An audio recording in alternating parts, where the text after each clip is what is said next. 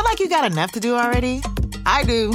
That's why I use Shipt Same Day Delivery to keep up with my busy life. They know the snacks I like down to the extra creamy in my peanut butter. I can get deliveries at home, on set, or even when I'm away on vacay. And my personal shopper, Amber, she's got my back. As in, she asks them to check the back if it's not on the shelf. Shipt. Delight in every delivery. Learn more at shipt.com slash hi.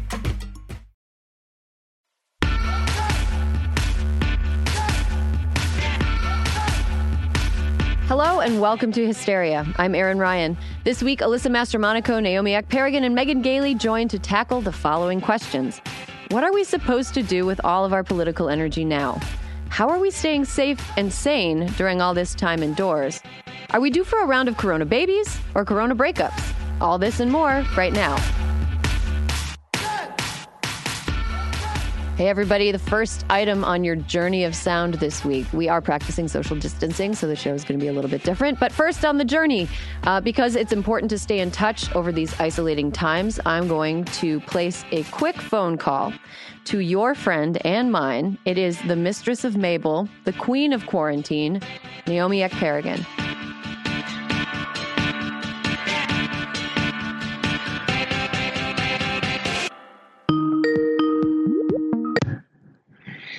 Hello. Hey, Naomi. Erin, I miss your face. I know I miss your face too.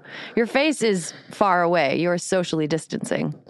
I am indeed. I am in the house. Can you uh, can you describe the scene around you to me? um, the house is surprisingly clean. There are two cats and a dog, but we've somehow managed to not devolve into total chaos. Oh, that's good. That's good. Is the dog helping fight off the disease? Is he just or she just uh just hanging out? Really just hanging out. Just hanging out. She's she's adjusted to short walks, which is good. I didn't think that was going to happen, but it's like, girl, you get 10 minutes. We got to get in and out. We ain't got time for this. This has to be like Mabel's Christmas. Like you're home all the time now. I know, but we're kind of bored. Like uh-huh. I think uh-huh. she's becoming a cat because now she's just kind of laying on the couch. Oh. She's like, "Oh, is this what we do now?" I'm like, "Yeah, this is what we do now." Oh man. So Naomi, um, explain to our listeners why we are talking on the phone instead of having you come into a studio for our skeleton crew. Okay, I'm going to tell you guys, I am very serious about social distancing. I have pretty bad asthma. And they say if you've got an underlying condition, uh, COVID 19 can be worse. Also, because we as Americans don't seem to have the capacity to test anybody or find out what's really going on. I said, I'm going to sit my ass right in this house. and I have been doing that since uh, Thursday night. Okay, so you're way ahead of most people who are either voluntarily social distancing or who have been mandated by their local governments to shelter in place. So I was wondering if you have any tips for people who are who are new to this. All right, here are my hot tips. I'm going to tell you right now. you got to get up at a normal hour. Every party is going to say, why? Who cares? Where am I going? But I think for like sanity, getting up, take a shower if you can, if you can muster the energy. If not, at least a toothbrush and a face wash. and it'll make you feel like you're refreshed. You know what I mean? It kind of gives a change to the day because I know the first couple days I did not do that, Erin. I'll tell you the truth. and I felt disgusted. And I was like, I don't think I can make it. and so Oh my God. Doing that was really helpful, I think. And also um you know, trying to delineate the day. Mm-hmm. I mean, the big, I'll tell you the biggest challenge, honey, really not eat, not eating the food.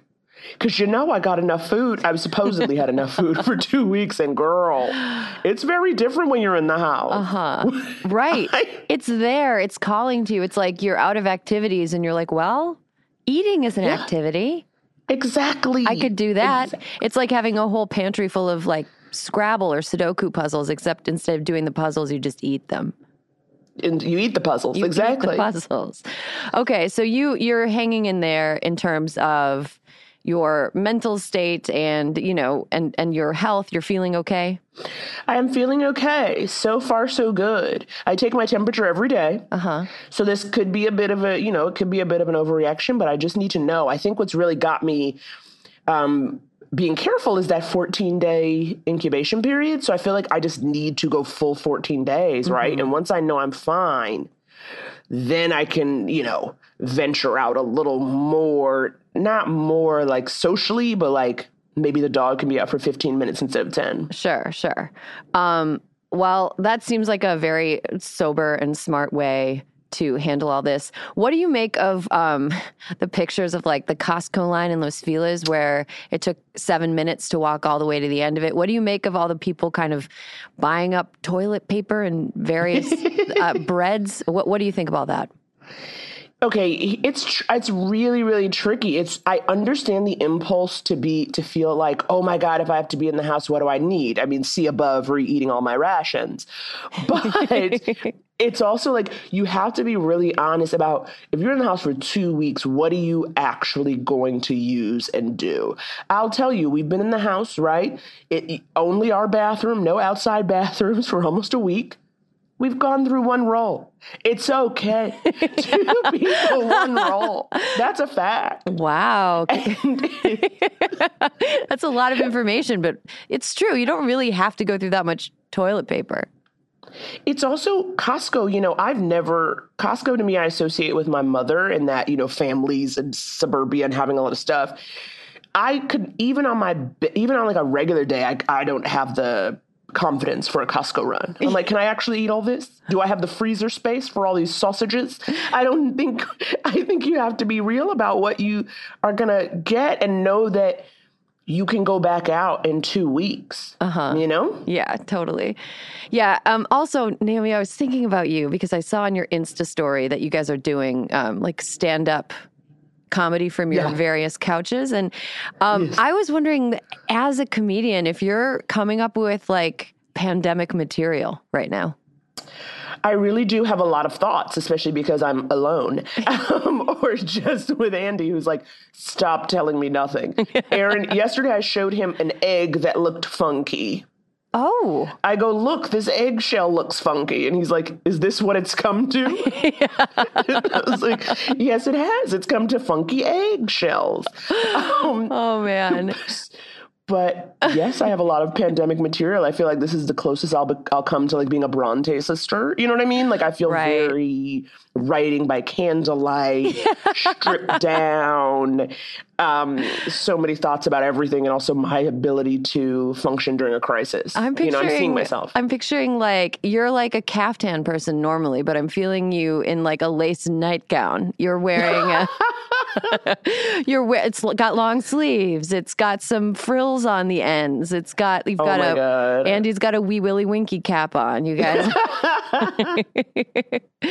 um, well, Naomi, if our listeners want to hear more of you or they want to see some of your comedy, is there a place that during this time of lockdown and shut in they can find it? Well, if you go to Instagram, Blacktress Comedy, I will be doing Instagram stories every day the Corona Chronicles. So, all of the thoughts in my head that will hopefully be entertaining. Uh, we will be doing couples therapy on Twitch once a week. Twitch.tv slash couples therapy pod. We'll be doing advice episodes and generally trying to interact with people who are not just each other. So, you know, tune in for the health of our relationship, honestly. uh, Naomi, I miss you. Looking forward to seeing you in person when all this blows over and uh, stay healthy. Yes, you too. Be safe, my sister. Okay. Bye-bye. Bye.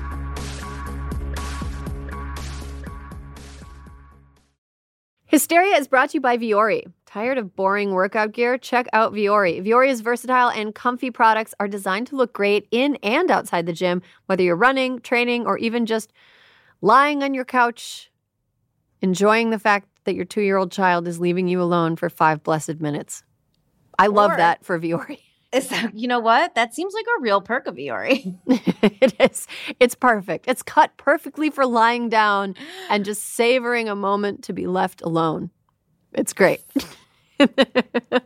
Five The- stars, no Five, hundred percent great. That's the type. That's my favorite sport. The new, the women's performance jogger is the softest jogger you'll ever own. Grab one of these new colors before they sell out, and check out the women's daily legging, which features a high waist drawstring tie and upgraded no slip fit. All things that are absolutely essential in a legging. Essential. I love these leggings. They are because you know, like not everybody's the same. You know, so it's like Mhm. I need a little bit more room around my booty, so I size up a little bit. But then it's, t- usually too big in my waist, and so now I just just pull that drawstring, and I don't show I don't show any crack when I bend over. Congratulations. Thank you so much. Thank you so much. See, you have your baby, and I have my butt crack.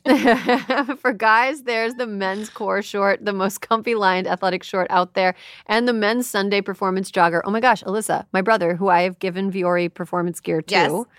Won an ultra marathon over the holidays. I saw that. That is so incredible. He ran 80 miles in the freezing cold. I don't think he was wearing his Vuori core shorts because that would be dangerous. Dangerous. But he he loves wearing them to train, and uh, I'm so proud of him. I'm so Vuori played a role in his ultra marathon win. Uh, plus, Vuori is 100% offsetting their carbon footprint and reducing and offsetting 100% of their plastic footprint from 2019 onwards. Vuori is an investment in your happiness. For our listeners, they're offering 20% off your first purchase. Get yourself some of the most comfortable and versatile clothing on the planet at vuori.com slash hysteria. That's V-U-O-R-I com slash hysteria. Not only will you receive 20% off your first purchase, but enjoy free shipping on any U.S. orders over $75 and free returns. Go to vuori.com slash hysteria and discover the versatility of Vuori clothing.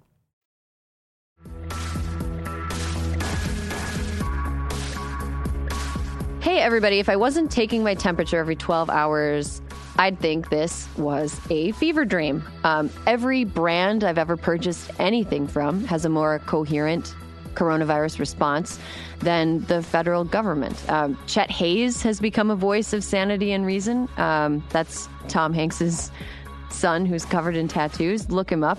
It'll be a treat for you. Uh, but at least the First Lady helped build that tennis pavilion before we all got forced indoors for weeks. For some clarity on what's going on with the people whose job it is to help us, I'm going to call my friend, former White House Deputy Chief of Staff under President Obama, and stockpiler of cozy socks, Alyssa Mastromonaco. Hello. Hey, Alyssa. Hi, Erin. Um, I have a question for you. Yes, Have you ever built a fort? of course I have built a fort. Okay. Do you build a fort by taping brooms together? Uh, no, no, that's not normally how I do it. Okay. Um, v- related question. If a person says that you build a fort by taping brooms together, do you think they've ever handled uh, fort building or brooms?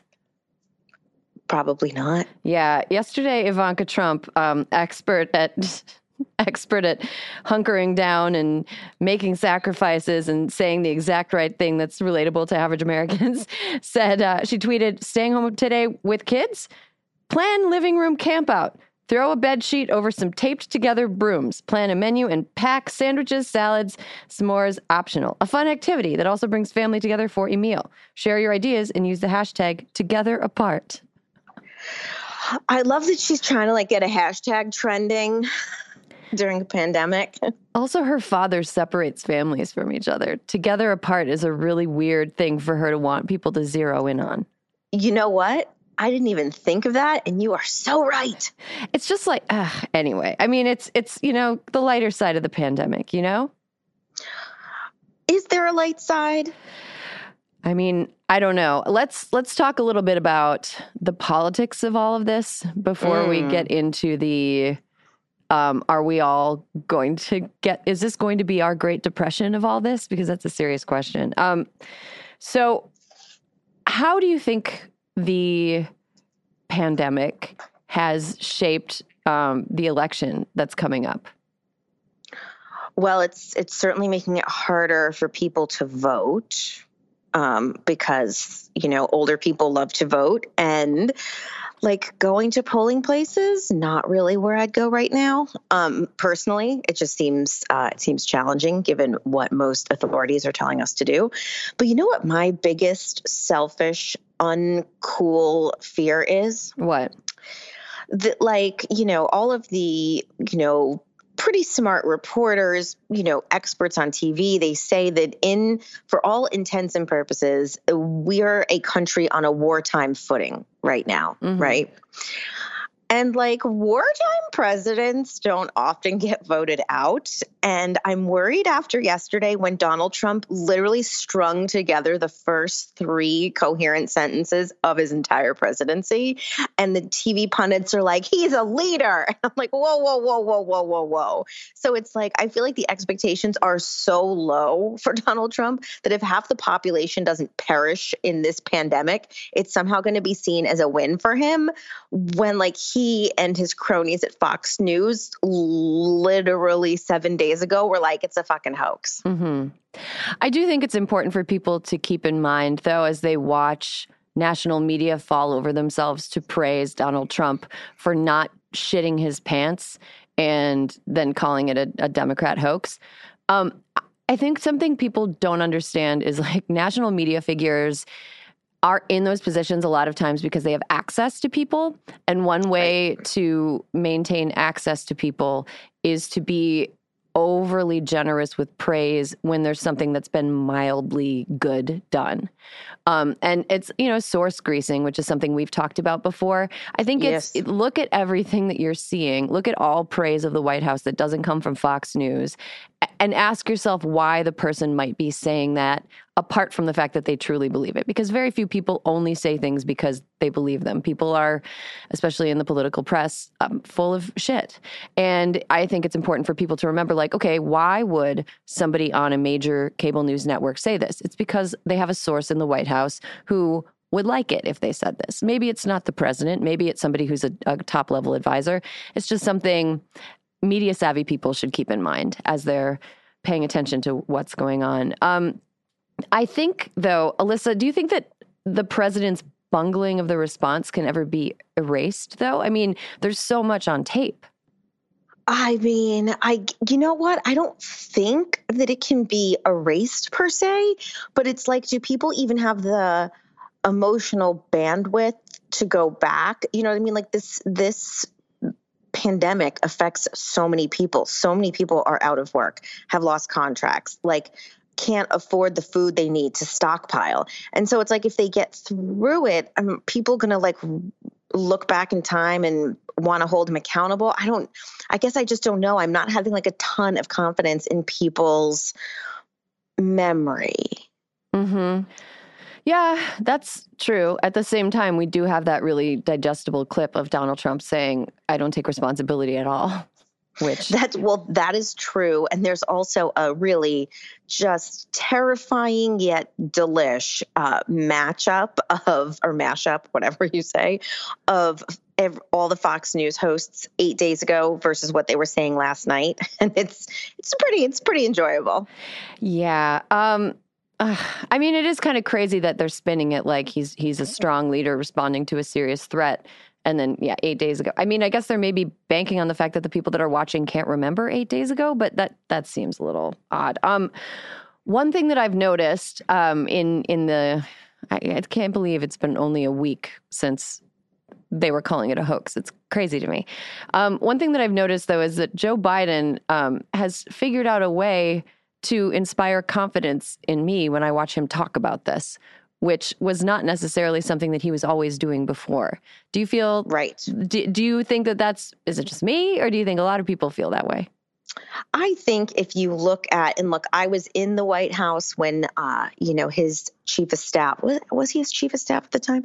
Ron Klain was overseeing like the Ebola um, Ebola outbreak, and it's like, look, people who know how to functionally pull together the component parts of the United States government, who can harness the appropriate level of response um, for the American people. I think it's like, you know, you're like guzzling water after being in the desert for three and a half years at this point. Mm-hmm. You know, I know that for sure the people that, you know, um, Vice President Biden pulled together sort of his own pandemic um, advisory group. And one of those people is Lisa Monaco, who was um, she was an assistant to the president, uh, to Barack Obama for Homeland Security and counterintelligence And knowing she, knowing nothing else, but knowing that she is with Joe Biden, I'm like, we're good because she's one of the fucking smartest people I've ever known in my entire life. Mm-hmm. So I feel like it, we should feel good to hear him talk about it because I do think that he would pull together uh, the people and the agencies who would be fucking beating the shit out of this right now. But then also, when you look at the debate the other night, I also do think that this moment in time gives the idea of Medicare for all that Bernie Sanders has been talking about for most of his life real credence because people should, in this time, be able to go see a doctor if they're sick, get treated, not worried that their treatment's going to bankrupt them, and specifically not let big pharma profit during a pandemic. So I do think that that all in all, in terms of leadership on the Democratic side, we are in good shape. Mm-hmm. Yeah, I think that that is one very, very faint silver lining that it seems like two two wings of the party can come together and bring something from both wings. I totally agree with you on the Medicare for all thing. I was thinking about uh, the other week when people were talking about how everybody should be able to use Medicare and Medicaid in order to pay for coronavirus treatment. I was thinking, so what if you're sick with something else and you can't afford it? Right. Like, why should it only be coronavirus treatment? Like, what if you're sick with with uh, I don't know. What if you what if you're sick with like a, a, another emphysema or whatever, and before you go into the hospital, you're like, oh shit, this is going to cost me a ton of money. I guess I'm going to just touch a bunch of stuff and then touch my face and hope I get the one that gets covered by the government. It kind of exposes the ridiculousness of the fact that our healthcare system is for profit in the first place. Yes, entirely true. Yeah. Because, like, when you think about it, if you have uh, stage four cancer, should you not be able to get treatment? Like, what the fuck? Yeah.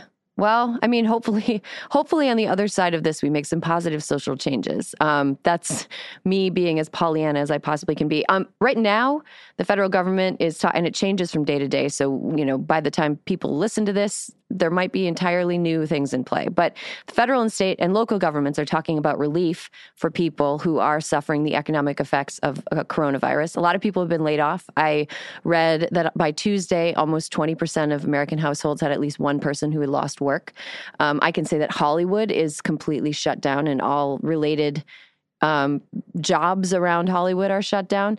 Um, people can't pay rent, people who work in bars, people who work in gyms, people who work in restaurants. Like, what do you think a good stimulus package would look like for those people? I mean, I just think that people, you know, more than anything, and let's be honest, I am not an economist. Let's just straight up with that. Whoa, what? What you heard me. I'm not an economist, but you know what I think would be great? Like, what are we staring down the barrel of? Tax season right? So I feel like people, if they wanted to really help people and give them a sense of like calm, most people are going to owe taxes. Like, why don't we just give people a break on their taxes? Do you know what I mean? Mm-hmm. Like, let them give people a greater refund, or let them let them claim more, let them pay a little bit less if they make under you know two hundred thousand dollars a year, or whatever. I'm just like, it's really hard to understand what could make people feel better you know? I mean because for so many people this is a long haul. Like i don't know about you but i have lost my consulting contracts. They're not coming back mm-hmm. you know mostly. So my concern and and let's just say i'm a lucky person you know stipulated but like my problem's not going to be resolved in two months. Mine's going to take six or eight months especially depending on when we bounce back. Mm-hmm. so i don't know. What do you think? Well I, I think it it people fall into different categories. I think most Americans, a lot of Americans fall in the category of people who don't have a month worth of expenses just saved up and ready to just spend on during a month where they're not bringing anything in.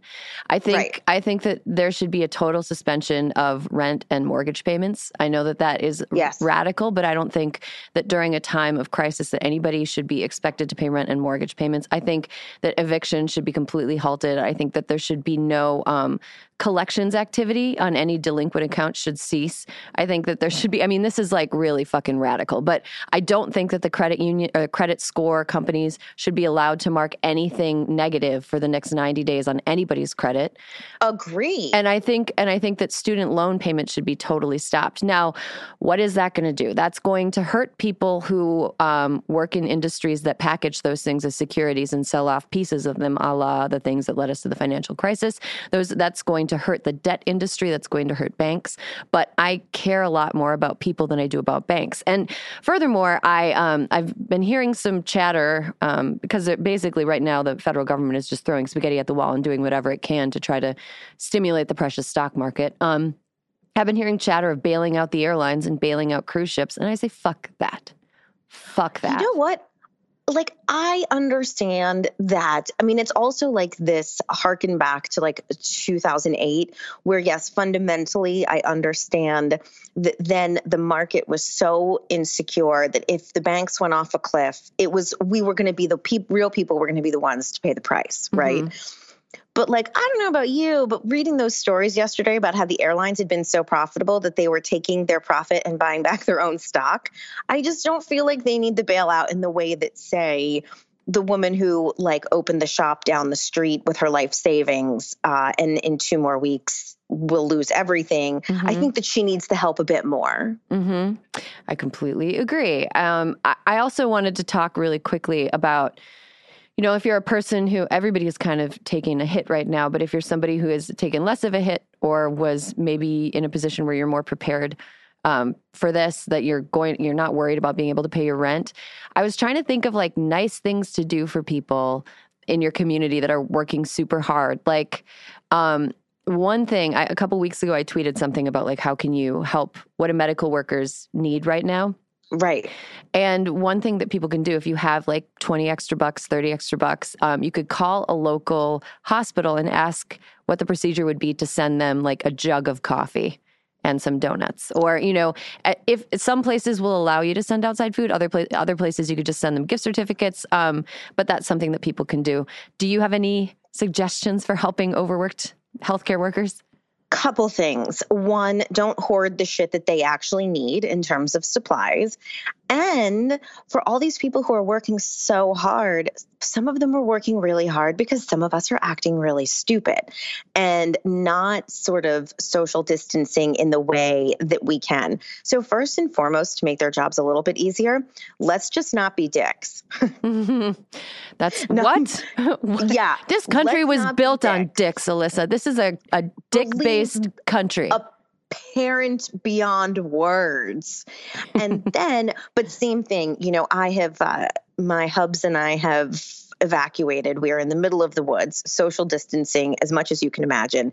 And what we have just been trying to do, whether it's for the healthcare workers or anyone, is like support the local businesses. Almost everybody in town has started curbside pickup for dinner and stuff like that. And so, um, you know what? You have given me an idea, and maybe I can get one of those restaurants to deliver dinner for the healthcare professionals. Mm-hmm. Yeah, and, and then and then leave them an extra big tip. That's what I've been doing because they're yes they're having to leave their house during this time, and um and it's you know it's rough. Um, also, our landlord, we really like our landlord. I, I, I know I was just like fuck landlords, but we really like ours. He lives on our he lives on our property, and he's um, somebody who uh, can't leave and walk around as much as other people can. And so every couple days we'll text him and be like, "Hey, can we do anything? So if you know somebody and you know that you um, could possibly help them, you could just send them a text, be like, "Hey, how's it going? Need anything?" That's really nice. Yeah, I mean, it's it's like we're if we go to the store, it's not that big of a deal for us to just like pick up something and then just put it in front of his gate. It's pretty easy. You know, it's like the least effort possible, and it probably makes a huge difference. Um, I think you're totally right, and I think that's really nice. Okay, well, uh, Alyssa, do you want to stick around? I mean, I got nothing else to do. Are you in your closet? No, as a matter of fact, uh, I've made my husband evacuate the house. So I am actually doing my call from the dining room table today. Wow. Wow. Yeah. Really moving up. Okay. Hang on. We're going to take a quick break. And when you come back, uh, Megan Gailey will join us and we'll talk a little bit more about uh, the tiny elephant in the room, the, the microscopic elephant in the room. All right. Talk to you in a second. Okay.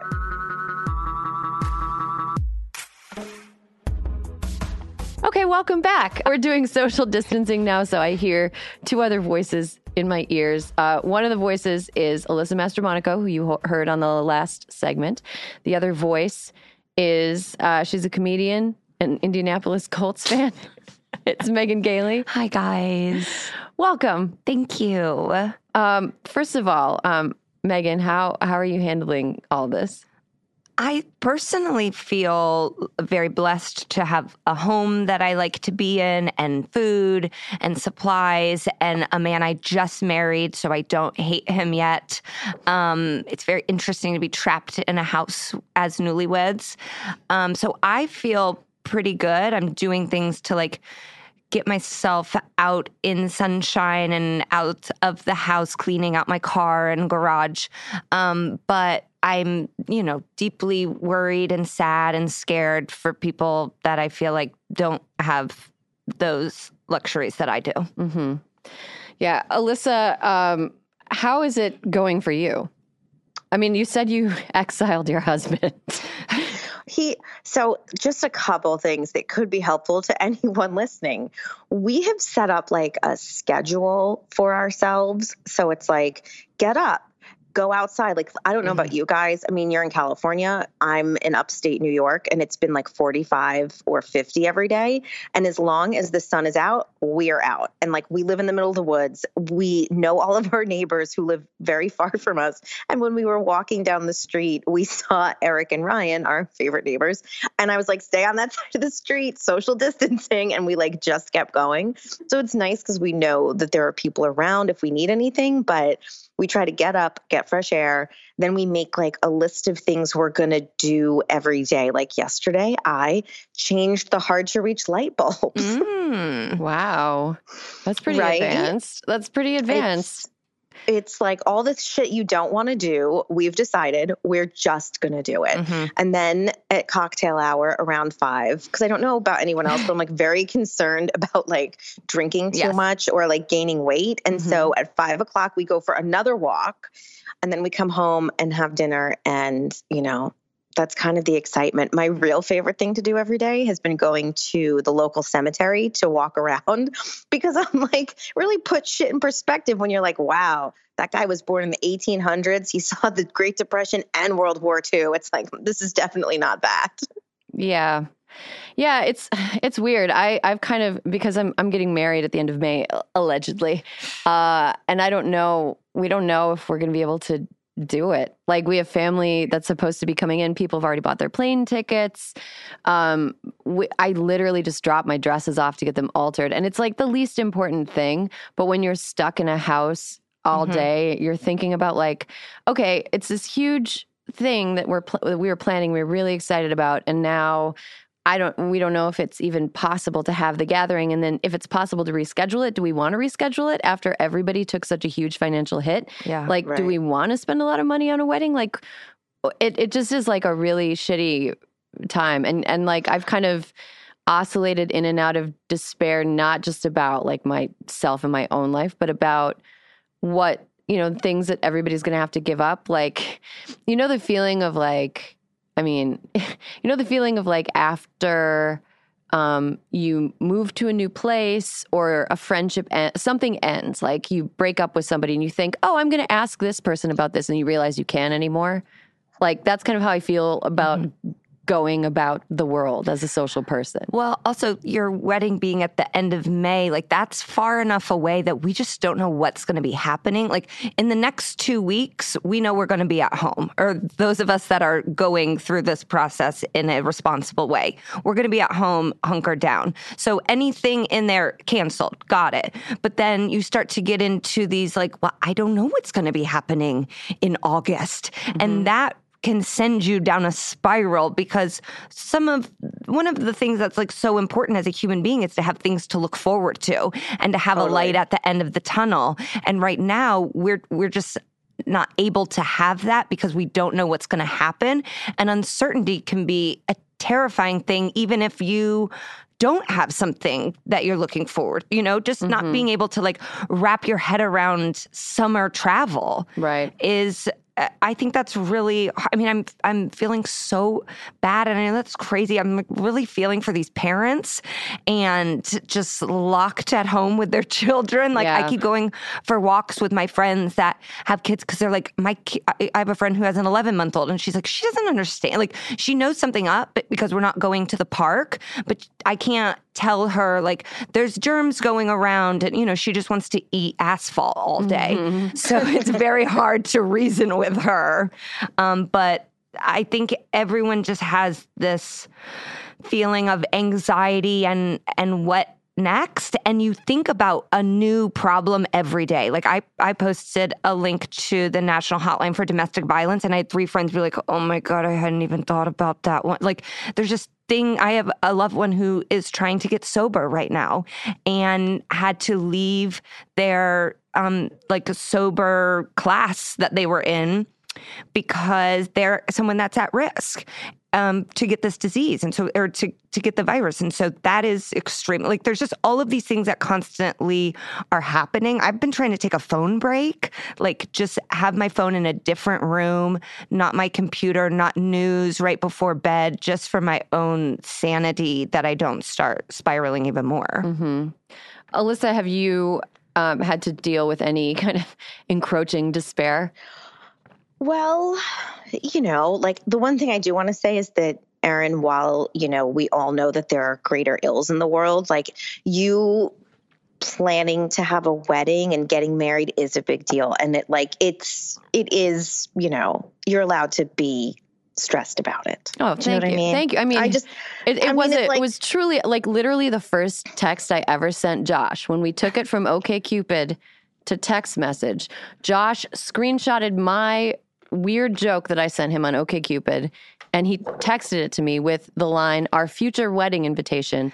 And I responded, I'd rather die than have an actual wedding. Okay. So, monkey paw finger goes down. That's not what I meant.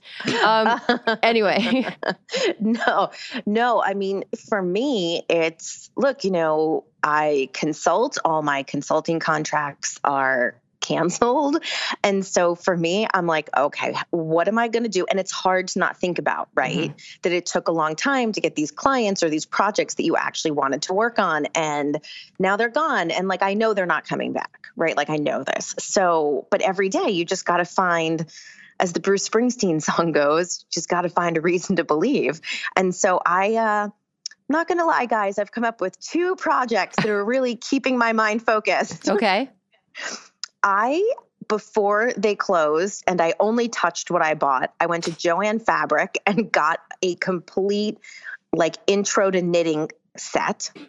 Oh, Michaela so Watkins would be so proud mm-hmm. of you. Mm-hmm. So I, I know she would. And so I am knitting. And then my sister is uh, her 40th birthday is this weekend. And she had a bit of a fete planned of like, you know, very posh night out with her husband without her baby. And now they are quarantined, not, not fully quarantined, but they have evacuated to my parents' house and spending more time with my parents than uh, she has in 20 years. And so to make her birthday special, I am teaching myself how to make buttercream roses to put on a cake. Wow. Wow. That's that's great. And let me tell you, you can really go down a rabbit hole, especially if you take like a little edible about an hour before you start mm-hmm. practicing. Mm-hmm. Those roses start looking like they should be at a dead show, I tell you. yeah, I mean, like mommy bloggers must be having a field day. like everybody comes. Well, the mommy bloggers actually have to take care of their kids now instead oh, of. so many lessons.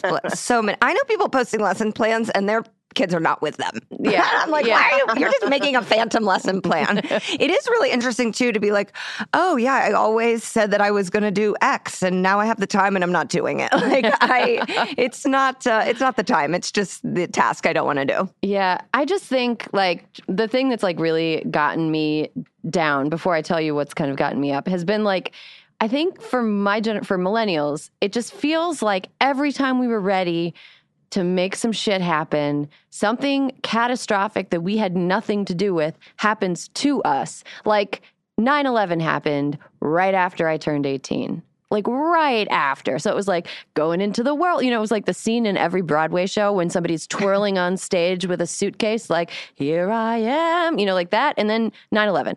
Then right as we were getting into the professional world, financial crisis. Everybody got laid off. Everybody lost their jobs. Everybody was just trying to start their lives, buy a house, get married, be a responsible adult. That got taken away from us. Now I'm like in my mid 30s.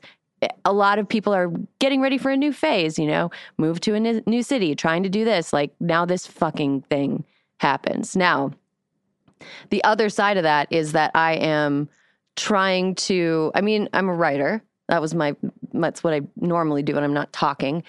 Um, it's a chance to kind of work on writing projects that take a lot of concentration and that take no distractions. Um, so, you know, working on a couple scripts that I've been like, oh, this is an idea, but I'm just mm-hmm. not, I don't have time to work on this. It's uh, like trying to write, like work on jokes that I've wanted to work into things before, try to work on like possible pitches for when the show I write for comes back. Like that sort of thing has been good. I've also been getting some reading done, although the first book I read was uh, a book about the apocalypse. And I don't know, it was maybe a little too much.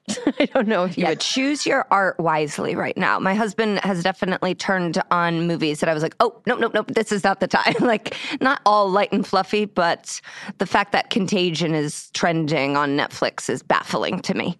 Yeah. But I am going to watch that Laci Peterson doc, okay? now that I could be murdered by my husband at any moment, but I still need to get into it. We've been watching Devs. Have you been watching I, You know what? Someone suggested Devs to me. I'm going to get into Devs. Yeah, yeah. I have to try. I mean, it's spoiler alert, but Nick Offerman is scary. Oh, I believe that. He's fully he's believe a, that. A scary man. Well, we also had this election that is, you know, potentially still. I think it was the most politically active I've ever felt, and that a lot of people ever felt, and that that they were able to actually do real things and get out and talk to people. And that's very much been taken away from us.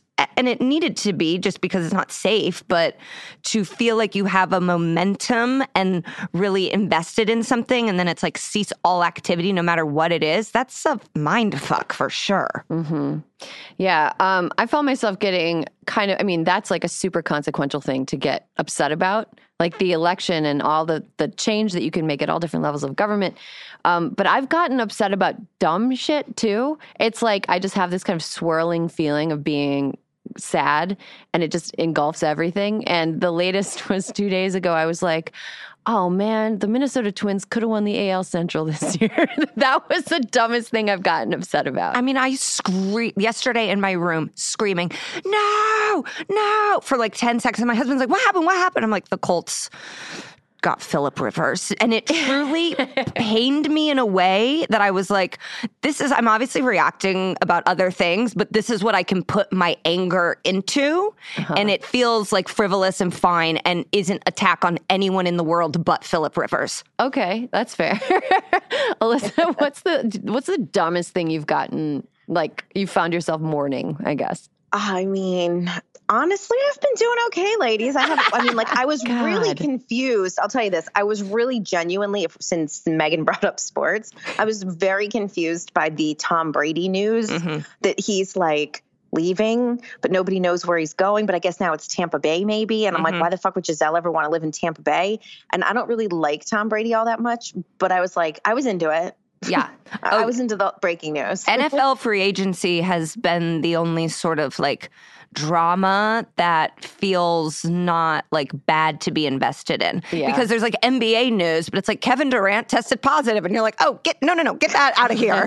Bring totally. back Brady. Where's Brady? You know, like at least sports has given us that. Or when they talk about no i was watching i was watching because uh, i enjoy watching ice hockey and i was sitting last night and they had some piece on espn about hockey and i just sitting on my chair and i was like huh and my husband's like what I was like, nothing. It just made me think of what Dr. Fauci says. And he's like, what does Dr. Fauci say? And I was like, you don't go towards the puck, you go towards where the puck's going. And he's like, oh, wow. cool. I mean, I've never played hockey, different. but yeah, everything is uh, totally different. Um, so let's talk a little bit. Let's move on from the virus. Actually, yesterday, Josh was like, "Erin, we need to have some times when we're not talking about the virus because I lo- I'm like I love pandemics, I'm fascinated with them, like how some people are fascinated with serial killers. Mm-hmm. And this is like a time when talking about it all the time is not good. Um, so uh, I wanted to talk about other times that we have been stuck indoors in our lives because I think uh, I'll, I'll, I'll, get started. Um, I was in Chicago in 2011 for a snowstorm. Were you there, Megan? I was there too. Oh my God. What did you do? I went to, we, you know, we sort of like knew it was coming. And so I went to my friend's house in Bucktown and oh my we we like still talk about it as being the most fun we've ever had we were just sort of sequestered in her home she had two terrible roommates these men that we made do things for us all like a man left to go buy us peach rings like went out into a terrible blizzard we went to our friend's house at one point and like a car pulled over and it was a state of emergency you weren't allowed to get in anybody's car no one should be driving and these two men were in the front seat and they're like get in get in and so my friend and i were drunk and childish. And so we get in the car. They are passing a bottle of Jim Beam back and forth while driving this car. And the one guy goes, Don't worry, he's a cop. And then and then the cop goes, and don't worry, he's a judge. and it was the most Chicago experience to just be drinking in the back of a car that should not be driven by workers for the government. oh my God. But I also watched Human Centipede during that blizzard, and that has stuck with me in a negative way. Okay, I can see that. I can see that. Alyssa, you lived in DC for a while, and that whole city shuts down every time it snows. It does. And you know what? I'm just for it. I just don't think that we should risk uh, our lives ever. And so it's like the whole point of having fucking iPhones and Blackberries and, and Wi Fi is so that you can work from home. But the most sequestered I ever was ever uh, was I think it was uh, 1987, and we got some freak ice storm slash snowstorm in like October, early October. So the leaves were still all on the trees. And so I was, I was, I mean, God, maybe fifth or sixth grade in uh, Rhinebeck, New York. And every single person in town lost power for five to seven days. And it starts off like an adventure. And after two days, it's like dad has taken out the grill. We're cooking and boiling all water on the grill outside. On the wow. grill. Oh yeah, you guys, you heard it here first. It's the best. it's the best. Let me tell you. After that, the sign of wealth in my town became who's got the biggest fucking generator. There were no BMWs or Mercedes. No one gave a shit about that. But if you have a generator that can run for 72 hours, you are fucking rich as hell. And by the time we were actually just talking about it the other day, and I was because it was like all four of us were sleeping. My mom, dad, and sister. We all slept in the living room we kept warm by the fire and like one by one you had to stop using each of the bathrooms oh so it was God. like you know one day it's like mom and pop's bathroom and then day three it's like only the middle bathroom oh and God. then by day five it's only the powder room and i was joking so i was like ma remember when everyone would go into town to foster's? Foster's was like this coach house like tavern and everyone just looked fucking beat to hell. And they were going in for the last batch of fried clams or whatever the fuck they were still serving just to get out of the house. And Oof. so I was joking that this couldn't turn into like Foster's as the last resort. And then my mom let me know that in fact, for to contain the pandemic, Foster's had closed. Oh, so it was no. not even an option oh. anymore.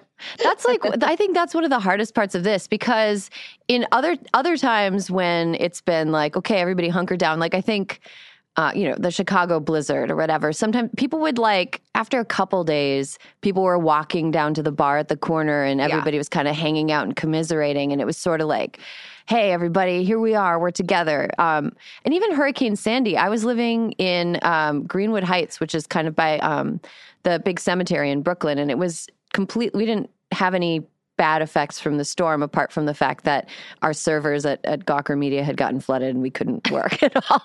Um, but we were fine, and the businesses around where we were were open, so mm-hmm. we kind of just could walk down. I mean, some people lost power, but we could walk down and see people and hang out. And here, you just can't really. Yeah. I in Chicago, I worked in the a, a, bar. I was a bartender and waitress at a bar that was in the first floor of a high rise, and it was almost like weatherproof because people went even during the blizzard, people would just come down in slippers. They didn't have to go outside to get to our bar, so it would end up being packed when everything else wasn't, and things like that. Now it's like not, nothing is foolproof to being open now. Mm-hmm.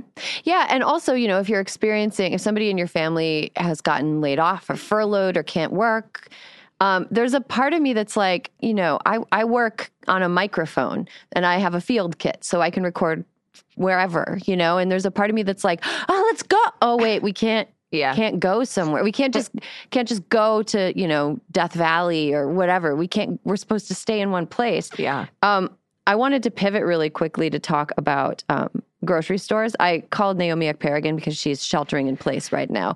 Um, and she was talking about panic buying and her opinions of it. But I would I, I want to open this part of the conversation by reading my my brother's dispatch of panic buying from Owatonna, Minnesota, because it's hit everywhere. Apparently, the grocery stores in Frederic, Wisconsin, still have uh, Lysol and stuff. But Owatonna has, Mike said, uh, I just went to the grocery store in Owatonna. It was among the most hilarious experience of my entire life. There was a great run of tolerable hits of the 90s on the radio, and it got me thinking if society were to collapse, Paula Cole songs and similar music would fade into this weird sort of dark ages public domain. Everyone would know the songs, but nobody would know why.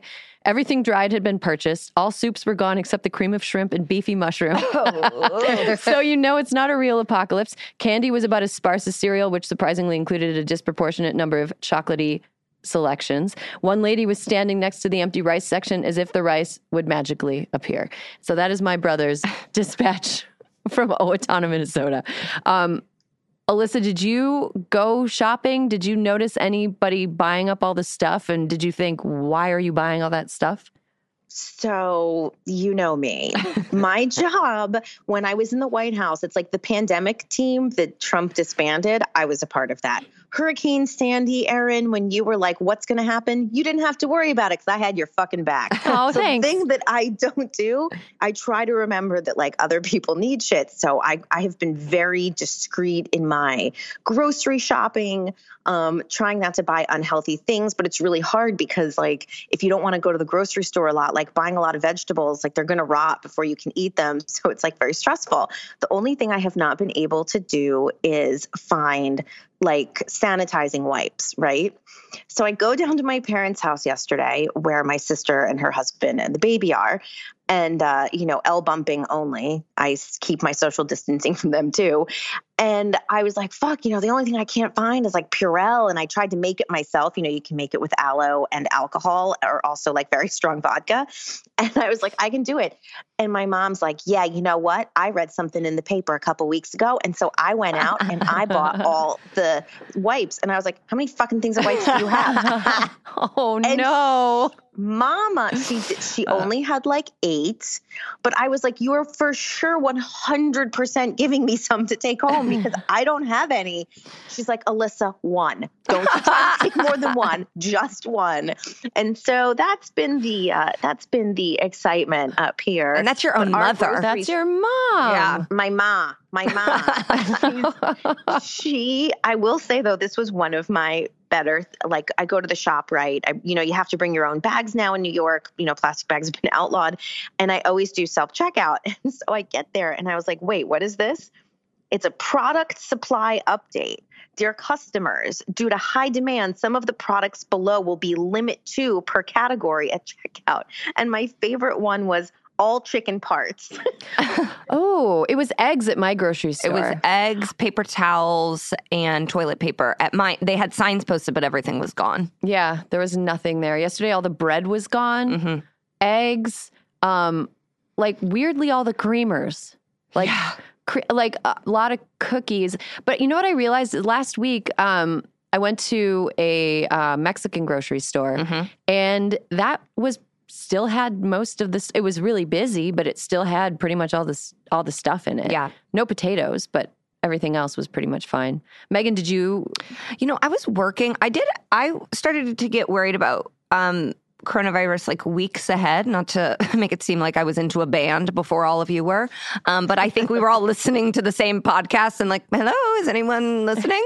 um, so I sort of started to like plant a seed that we needed to get things, but I was working during the day. And so CJ went out and got some stuff. Definitely not, he did not like panic or over buy. I think we have too many Home Run Inn pizzas right now um, because, like, that's the thing. He was in charge of buying things, and then I'm like, why did you buy so many mac and cheeses? So then I had to go buy like produce this weekend, and I also went to a Hispanic grocery store, and produce was like wide open, and but still, all of the toilet paper and everything there was gone. I, I, there also is part of me. I ordered in on uh, Friday and Saturday night. Domino's Saturday. I didn't mean to say ordered in like it was like the meal from Mrs. Doubtfire that we she had, pretends she made. we had the help. the help prepared some um, lava cakes for us at Domino's, and we did get a lava cake. It's excellent. And so, and I'm gonna I'm making, I like made things in the crock pot and I'm cooking all this week. Oh my God. It was St. Patrick's Day was on Tuesday and I was like, we don't have a corned beef. And I was so sad. And then CJ reminded me that we had corned beef hash in a can. And I truly, I felt like I was in Little Women. Like I was just like clinging to clementines. and so I was so happy. But then on Friday, I think I've decided I want to like put real clothes on, put makeup on, and then like order in from this nice Italian place that's in our neighborhood that like emailed and was like, we have cut prices, please still order in, and just have kind of like a real meal cooked by somebody else in our house. Mm-hmm. Yeah. I think there's just something about the phrase ordering in. It sounds so much more posh than like we got takeout. Yes. Yeah. but that's how I'm presented. We ordered in. um, yeah. I was like, kind of nervous about this before. I mean, like i I've been a couple days ahead because about a week and a half ago, my mom was planning on coming to visit me, mm-hmm. and I told her not to, and she got sad at me, which mm-hmm. is a thing that everybody with a mother can probably yes. relate to. It's like a it's like a weaponized sadness. I got she got sad at me, and uh, I was like, you know what? Don't don't come. You know, it doesn't really. I don't really. She's not in the risk group. I'm not in the risk group, but I would have felt terrible if she had been a vector in our small town uh, where there's no hospital and a lot of old people. So she, I told her to cancel her trip on Monday. By Friday, I've felt, felt pretty smug about that. Yeah. Um, on Wednesday, after we recorded, I immediately went to, I was like, I don't know about this. I went to Trader Joe's. It was overrun with comedy writers. Of course. stocking up.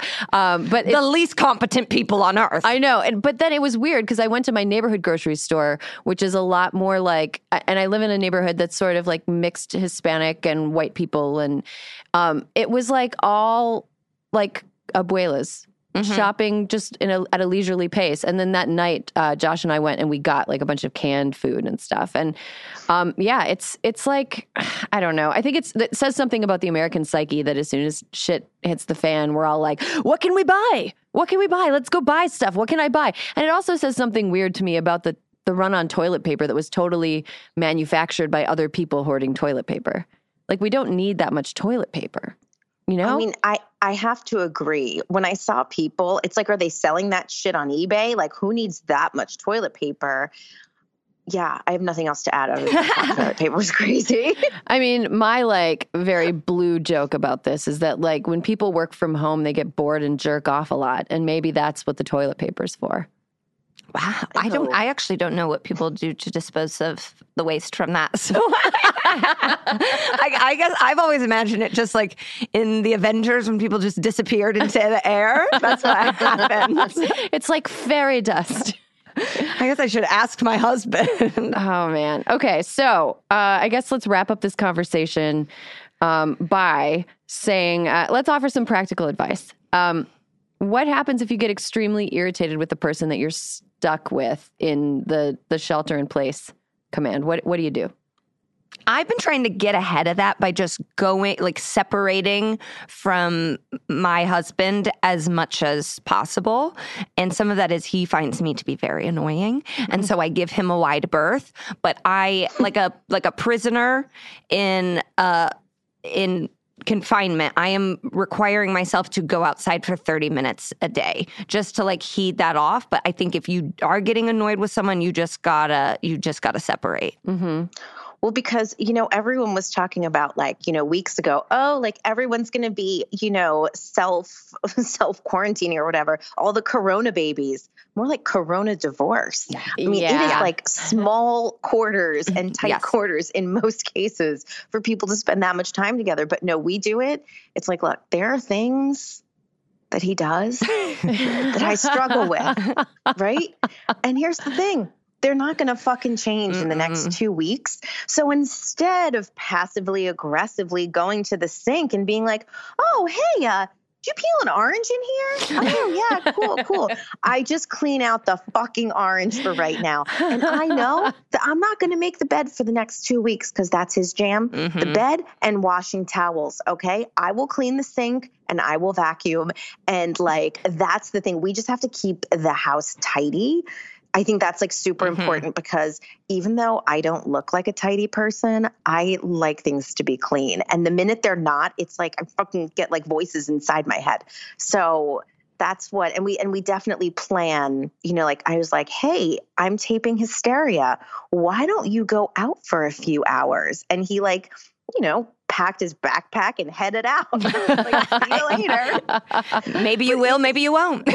separate time is important and it's good to like schedule it so it doesn't seem like retaliatory. Mm-hmm, mm-hmm. Yeah, I think uh, the Corona divorces point Oof. is really good. Also, Corona babies, what? Everybody's stuck home with their kids right now. And I am learning, yeah. like I implied earlier, how much people truly are annoyed by their kids. No, this is a time I'm like, that IUD is staying in a, long, a little longer than I planned for it to. this is a, another time when I, I mean, I have a lot of teachers in my family, but I am extra appreciative of all the work that teachers do. And I think a lot of parents are developing a new appreciation for what parents do because it's like not only are they stuck with your kid all day, mm-hmm. they're stuck with everybody else's kids too. So maybe we should be less of jerks to teachers. I'm also so thankful this didn't happen while I was a child because because my mom was a teacher, and I know that she I, she would have been a more brutal teacher than me going to school. Like it would have been worse for me to have to be at home with her, being like at school seven thirty to two forty five,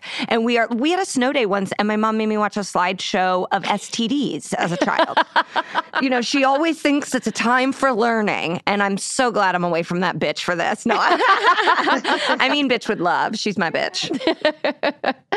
um, okay. Okay. Uh, well, I, let's let's wrap this up so that we can get back to all of the nothing we're going to do. But I do want to to make one note that you know all three of us that you're hearing right now are partnered. But I heard a rumor from somebody who is not partnered and lives with a roommate that they're already so irritated with Oof. each other that they have to eat lunch in shifts. Oh no!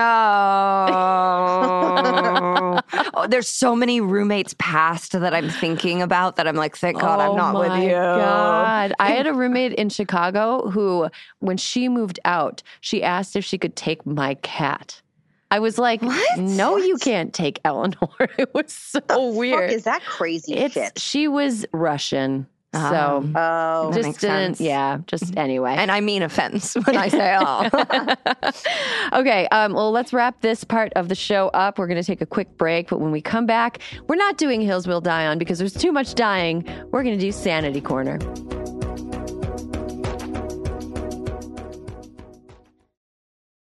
It's 2024. We're facing another presidential election with huge stakes. You want to help. You don't know where your money will actually make a difference or how to figure that out. And sure, you love to take an edible and not think about it, but you can't because you do care.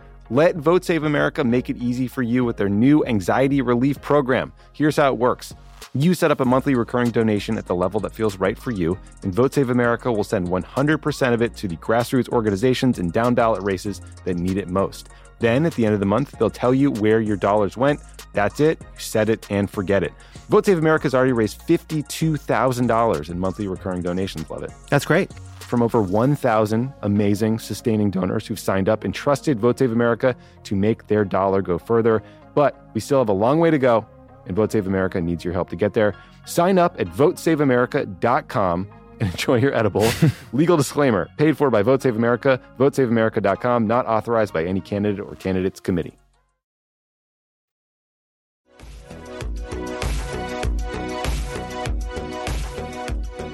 All right, welcome back. We are at the end of the show, but instead of us complaining about things that are petty and don't really matter, we're going to do something um, a little different. We're going to talk about things that have brought us joy or that have brought us distraction or that um, have made us happy. This is Sanity Corner. So um, I guess we don't have a listener hill.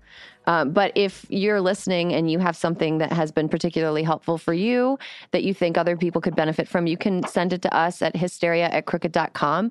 Also, if you want to tweet at us, um, the hashtag hysteria is uh, is really popping right now. Really, it is popping. as Megan said. Um, so maybe Hysteria Podcast or Hysteria Pod. And uh, we, I always like, I stalk the hashtag anyway and take a look at what people are saying. So if you have something to offer that gives you some sanity, please uh, join in the conversation. Um, Megan, do you want to go first? Yeah, sure. Okay. Um, I was going to recommend this a few weeks ago, and then uh, uh I don't think we were doing coronavirus quarantine recommendations, so it fell by the wayside. Um, it's an HBO comedy special by Whitmer Thomas. It's called The Golden One. It's more like comedy, documentary, there's music. And I only say that because there's people that have gone in being like, this is a comedy special, and then like, whoa, this is sad. It's so beautiful and moving. Whit is one of my dear friends. He's an amazing person. And it's very much like his journey going back to his hometown of Gulf Shores and kind of taking trips down memory lane, but then also reconnecting with family. And it's so beautiful and has made me cry. So if you're not in the mood to cry and feel something else, but the jokes are funny, the music is great. And he's also kind of like a hot babe. So that is an added plus. But he doesn't want to be a hot babe. So that's an even added plus plus. Okay. He does look kind of like an 80s teen idol on his yeah. billboards. I think they styled it like that. Absolutely. Purpose. I mean, that's my dream for him. um, okay, I'll go next. Um, I have a couple sanity corners. First, uh, I want to recommend to everybody who isn't familiar with her work, Samantha Irby. I think is the funniest uh, writer in America working today, and I and I say that with like utmost respect. She's so amazing. Um, I knew her back in Chicago, and she's also just a really, really nice person. And um, she deserves. She has a new essay collection coming out on the thirty first of the month. So if there's any way for you to get a book, she's written two other essay collections. Um, wow, no, thank you comes out on the thirty first. Uh, We're never meeting in real life came out a couple years ago, and Meaty was her first one. And all three are just like laugh out loud, have to put put the book down and get up and, and leave the room gasping for air in a nice way. Hilarious. So Samantha Irby is great. Um, I also had never watched Schitt's Creek all the way through. It's one of my goals, and I'm watching it in a serialized way, and it is really bringing me a lot of joy. I think Catherine O'Hara is mm. a uh, one of the most gifted comedians working today, and she's just fucking generationally yeah. outstanding. Um, the entire cast is great. Um, and let me think, what else have I been doing? Oh, I watched The Shining last night. Oh boy, which made me feel a little. It's it's well, I bought a sound bar for our TV. Yeah, we have one now too. I, I was like, I think we're going to be uh, in the same space for a while. I'm going to get a highly recommended sound bar, and uh, The Shining sounded great, and it made me feel better because it's like, you know what? At least we're we're not. Uh, we're, at least we're yeah, safe. There's not elevators of blood gushing at us. Yeah, although that is badass. Oh yeah, it's a it's a fucking great movie. Okay, so those are that's my sanity corner. Alyssa, do you want to go?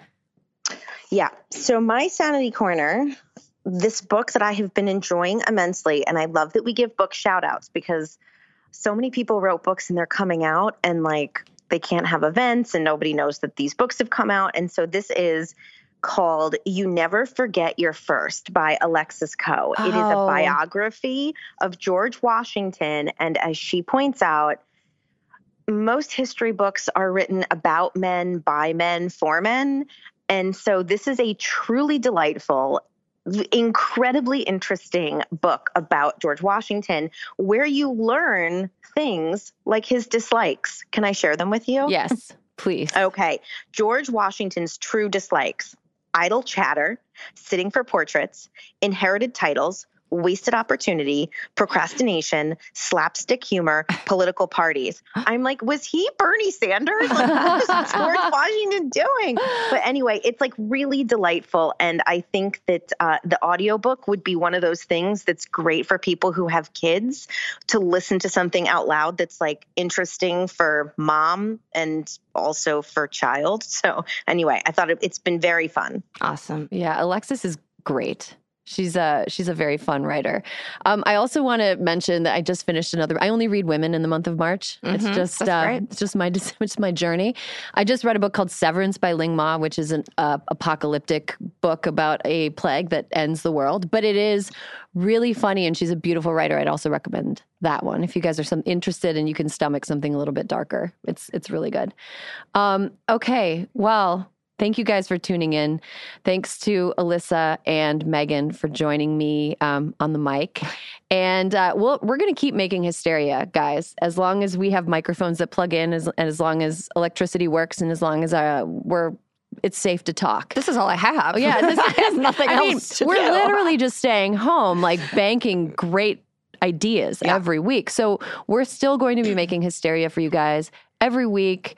And um, thank you so much for listening. Please take care of yourselves, stay safe, stay sane, and thank your local nurse, teacher, food service worker, people work in public transportation, anybody right now who is working hard to help us get through this.